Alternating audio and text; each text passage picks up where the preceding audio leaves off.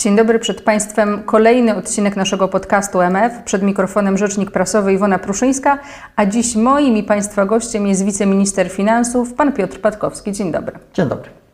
Panie ministrze, za nami miesiące pandemii. Trudna sytuacja zarówno na świecie, jak i w Polsce i w tych niesprzyjających okolicznościach pracę nad nowym budżetem. Czy to było trudne zadanie?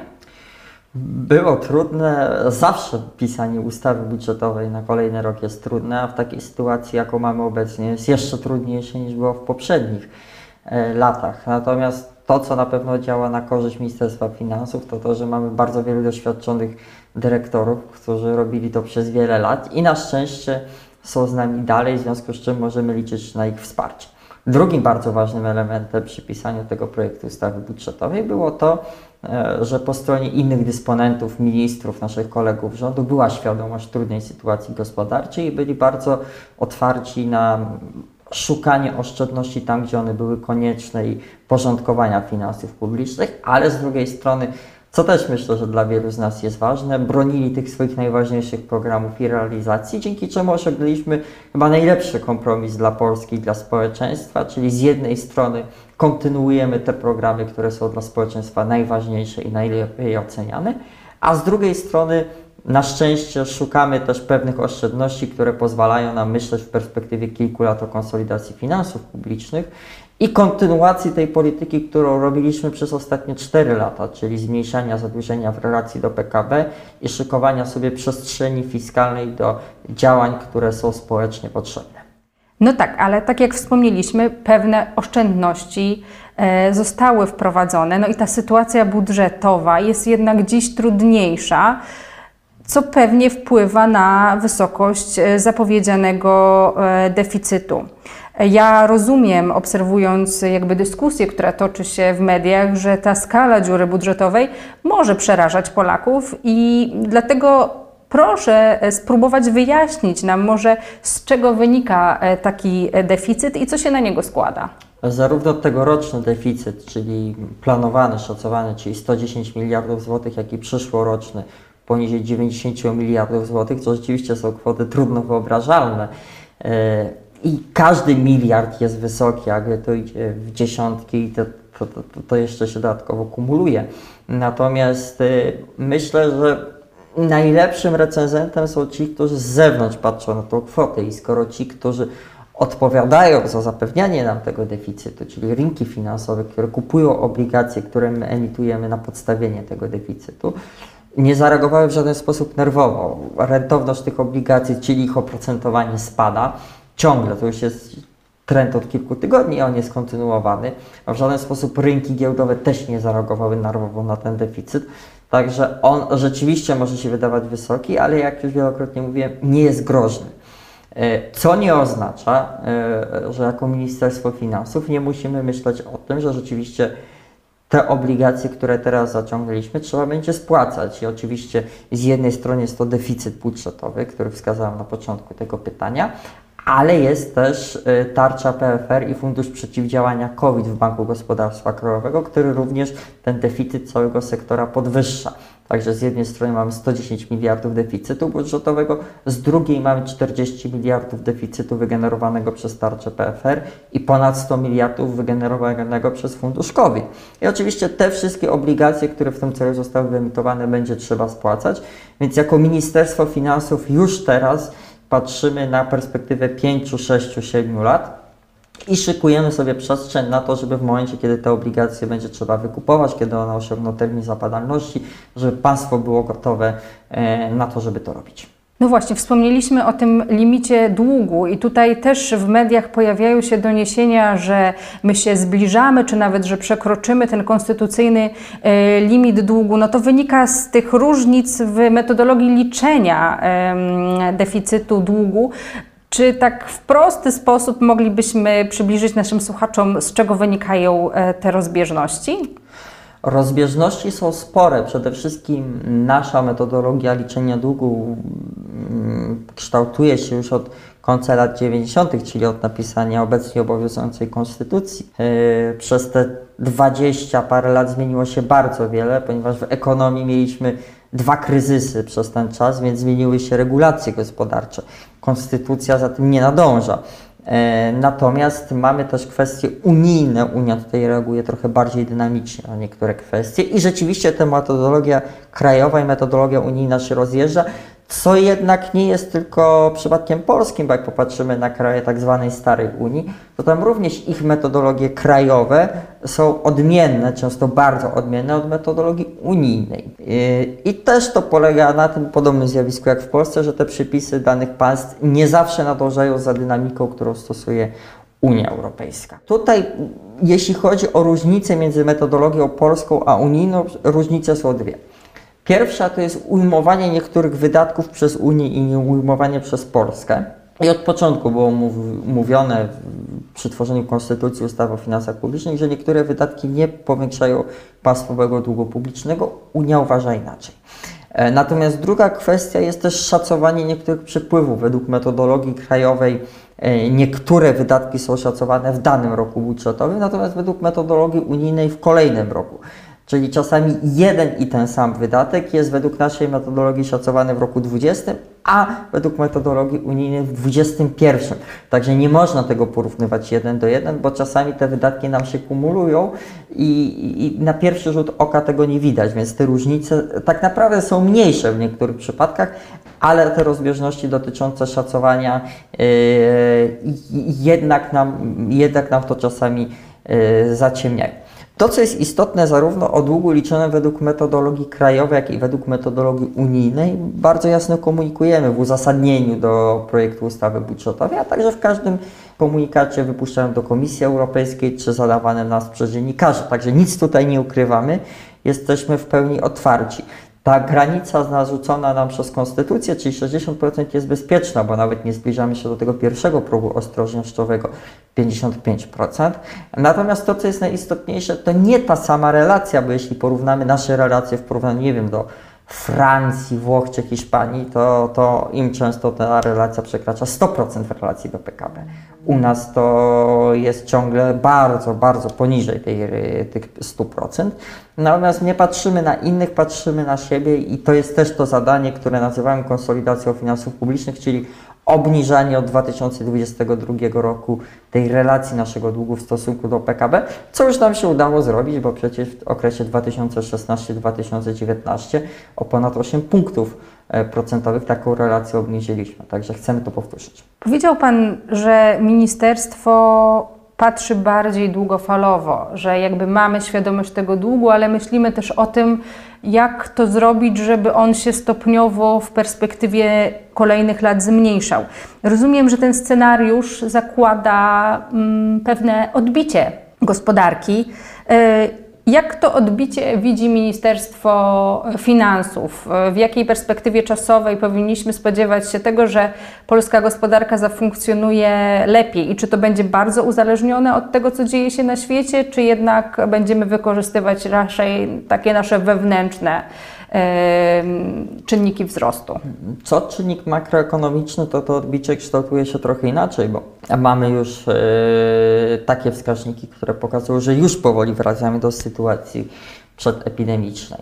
E, mamy oczywiście ten najbardziej rozpoznawalny wskaźnik, czyli PKB i tutaj pewnie taki całkowity powrót odbędzie się na przełomie roku 2021 i 2022. Natomiast to jest taki bardzo prosty wskaźnik, ale nie bezpośrednio oznaczający coś dla obywateli. Te wskaźniki, które dotyczą obywateli i najbardziej są odczuwalne, czyli bezrobocie, inflacja, też wskaźniki nastrojów konsumenckich, na szczęście już teraz mają dynamiczne odbicie. Co nie oznacza, że możemy na tym poprzestać i uznać, że nasza rola jest yy, skończona, bo oczywiście w kolejnych miesiącach może być echo pierwszej fali kryzysu gospodarczego. To jest naturalne, bo zawsze po takiej pierwszej fali kryzysu gospodarczego następuje jego echo. To jest normalna prawidłowość ekonomiczna, więc tutaj pewnie takie czy inne nadejdzie, więc bardzo o, o, ostrożnie do tego podchodzimy i na pewno byłoby bardzo dużo nieodpowiedzialności już w tym momencie uznać, że jakieś tam ryzyko wzrostu bezrobocia e, jest zażegnane. Na szczęście wygląda to w tym momencie dobrze. Mamy nadzieję, że to będzie kontynuowane, ale na pewno będziemy się tego temu uważnie obserwować. I będziemy, I będziemy y, w razie czego do tego elastycznie reagować. To jest naprawdę dla nas bardzo ważne, żeby portfele Polaków i bezpieczeństwo gospodarstw rodzinnych jak najmniejszym stopniu odczuły skutki kryzysu. Natomiast to, co się dzieje na świecie, oczywiście też jest istotne, bo mm, jeśli spojrzymy na naszych głównych partnerów gospodarczych, jak Niemcy, y, Francja, Wielka Brytania, państwa V4, to od ich kondycji też zależy kondycja gospodarcza Polski. To jest naturalne, to jest e, ważne, więc zdrowa gospodarczo Unia Europejska też na pewno pomoże zdrowej gospodarczo Polsce i tutaj jesteśmy jedną drużyną pod tym kątem i cieszę się, że Unia Europejska proponuje takie programy, które pozwolą całej gospodarce europejskiej, całemu wspólnemu rynkowi y, zmierzyć się z sytuacją gospodarczą.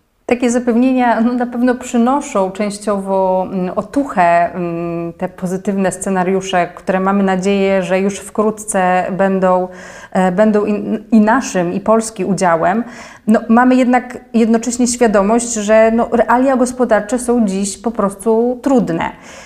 W budżecie jednocześnie nie pojawiają się żadne cięcia w obszarze programów e, socjalnych. Niektórzy szacują, że ponad połowa wygenerowanej obecnie mm, dziury budżetowej to są e, wypłaty programu 500. To rodzi taką obawę, że trzeba będzie zapewnić jakieś dodatkowe finansowanie dla tych programów socjalnych, być może poprzez podniesienie podatków. Czy dziś jest takie ryzyko? Programy społeczne są tym, co cieszy się bardzo powszechnym uznaniem Polaków i wycofanie się z tego, co stanowi mandat społeczny władzy, byłoby myślę dla większości społeczeństwa niezrozumiałe. Też te wydatki społeczne często są ujmowane jako coś abstrakcyjnego, natomiast to jest bardzo istotny element pewnego modelu gospodarczego, na którego zdecydowało się polskie społeczeństwo w roku 2015. Nie można rozdzielać tych wydatków społecznych od pewnej sytuacji politycznej. I wydatki społeczne są w wielu państwach, które są uznawane za rozwinięte. Proszę spojrzeć na to, co proponują Niemcy, Francuzi czy Brytyjczycy. I tam nie ma mowy o cięciu wydatków społecznych, a niektóre programy są tam jeszcze ambitniejsze niż polskie. Także tu absolutnie takie wycofywanie się, myślę, byłoby niezrozumiałe dla społeczeństwa polskiego. Natomiast z drugiej strony rzeczywiście gdzieś może rodzić się obawa, że skoro mamy trudną sytuację gospodarczą, mamy wysoki deficyt w tym roku, będziemy mieli wysoki w przyszłym roku, może rodzić się potrzeba podnoszenia podatków. E, natomiast co wielokrotnie podkreślaliśmy, jeśli chodzi poza tymi daninami, takie jak podatek od sprzedaży detalicznej czy opłata cukrowa, nie zamierzamy podwyższać już obowiązujących danin i takie prace w Ministerstwie Finansów się w tym momencie nie toczą. Także ja ze strony Ministerstwa Finansów pragnę uspokoić, nie planujemy tutaj zmian i też nie widzimy w tym momencie takiej potrzeby. E, natomiast e, co do tej obawy, że z jednej strony mamy wydatki społeczne, z drugiej strony e, trzeba to pokrywać, od 2016 roku też wprowadzaliśmy mm, wydatki społeczne, a mimo to nie podwyższaliśmy podatków, a mimo to dług nam się w relacji do PKB obniżał. Myślę, że tej konsolidacji też trzeba szukać w tym, co już dobrze znamy, czyli uszczelnianie systemu podatkowego, oczywiście bez szkody dla uczciwie działających przedsiębiorców, ale też w pobudzaniu wzrostu gospodarczego, bo wiadomo, że im wyższy, żwawszy wzrost gospodarczy, tym dochody podatkowe rosną. Także wzrost dochodów podatkowych jest nam, istotny, jest nam potrzebny, ale to nie wiąże się z podwyższeniem podatków. Przez ostatnie lata podatków nie podwyższaliśmy, wręcz obniżaliśmy, a dochody podatkowe nam jednak rosły. I myślę, że do tego modelu należy powrócić. Rozmawialiśmy też o tym, że te scenariusze, mm, które ministerstwo brało pod uwagę, no to są scenariusze zakładające jednak wzrost gospodarczy. A co jeśli nadejdzie druga fala epidemii? Czy polska gospodarka udźwignie kolejny lockdown? Myślę, że te doświadczenia wiosenne raczej nam każą y, iść w kierunku wyciągania doświadczeń z tego, y, co było w ostatnich tygodniach i miesiącach i takiego dostosowania naszego życia społecznego, gospodarczego, aby w jak najmniej obciążający sposób naszą gospodarkę, nasze rodziny, jednocześnie zapewnić maksymalnie duże bezpieczeństwo sanitarne dla społeczeństwa polskiego. Także dzisiaj jesteśmy w zupełnie innej sytuacji niż w marcu. I ile w marcu musieliśmy podjąć takie dość radykalne kroki, bo nie wiedzieliśmy z czym się mierzymy, jakie jest realne zagrożenie. to w tym momencie już widzimy w wielu państwach zachodniej Europy, e, że mimo, że już jest druga fala koronawirusa, o czym się otwarcie i głośno mówi, to jednocześnie drugi lockdown nie następuje. I to, co zaproponujemy Polsce, i mamy nadzieję, że to wystarczy.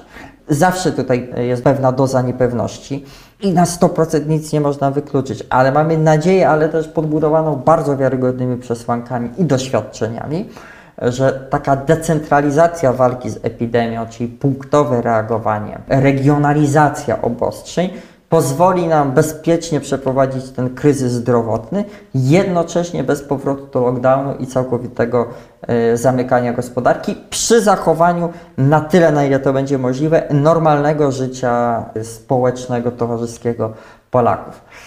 Jesteśmy na to gotowi, będziemy wiosną te recepty stosować i mamy naprawdę dużą nadzieję, że to wystarczy. Nadzieję podpartą wiarygodnymi przesłankami. I na zakończenie jeszcze chciałam zapytać o taki generalny wniosek z tej naszej e, rozmowy.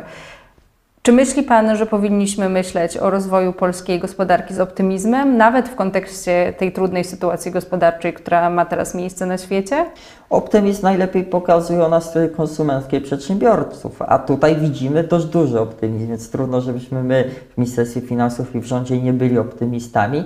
Skoro odczyty gospodarcze pokazują duży optymizm wśród konsumentów i wśród przedsiębiorców, to nie jest optymizm na wyrost. Myślę, że to jest taki zdrowy realizm, a że ten realizm się do nas uśmiecha na zielono, tylko dla nas, tylko dla nas lepiej. Myślę, że przy zachowaniu nowej normalności, pewnych form takich bezpieczeństwa w życiu społecznym, też przy organizowaniu naszego życia zawodowego, myślę, że możemy być spokojni o to, że wracamy już na ścieżkę wzrostu, bo przecież jak spojrzymy na odbicie produkcji przemysłowej, mm, na odbicie sprzedaży detalicznej, to tutaj widzimy y, rzeczywisty powrót do zdrowej gospodarki. Mamy nadzieję, że to będzie kontynuowane. Oczywiście przed nami dalej trudny okres, w którym na pewne mm, takie dość y, ostre kroki higieniczne będziemy musieli czasami uważać i się decydować, ale mamy nadzieję, że do takiego powrotu jak lockdownu, jakiego mieliśmy wiosną, już nie będzie. I mamy nadzieję, że to bezpieczeństwo naszych portfeli, naszych rodzin gospodarczych zostanie zachowane. Także jest szansa na to, żeby mm, ta gospodarka rozwijała się tak jak przed pandemią. I też mamy nadzieję, że proponowane formy pomocowe dla przedsiębiorców, yy, które mamy zamiar uruchomić od 2021 roku, spowodują, że przedsiębiorcy z dużą taką nadzieją i aktywnością będą pobudzali inwestycje prywatne. Dziękuję bardzo za rozmowę. Dziękuję bardzo. Do usłyszenia w następnym odcinku. Zapraszamy do śledzenia naszej aktywności w mediach społecznościowych. Do usłyszenia.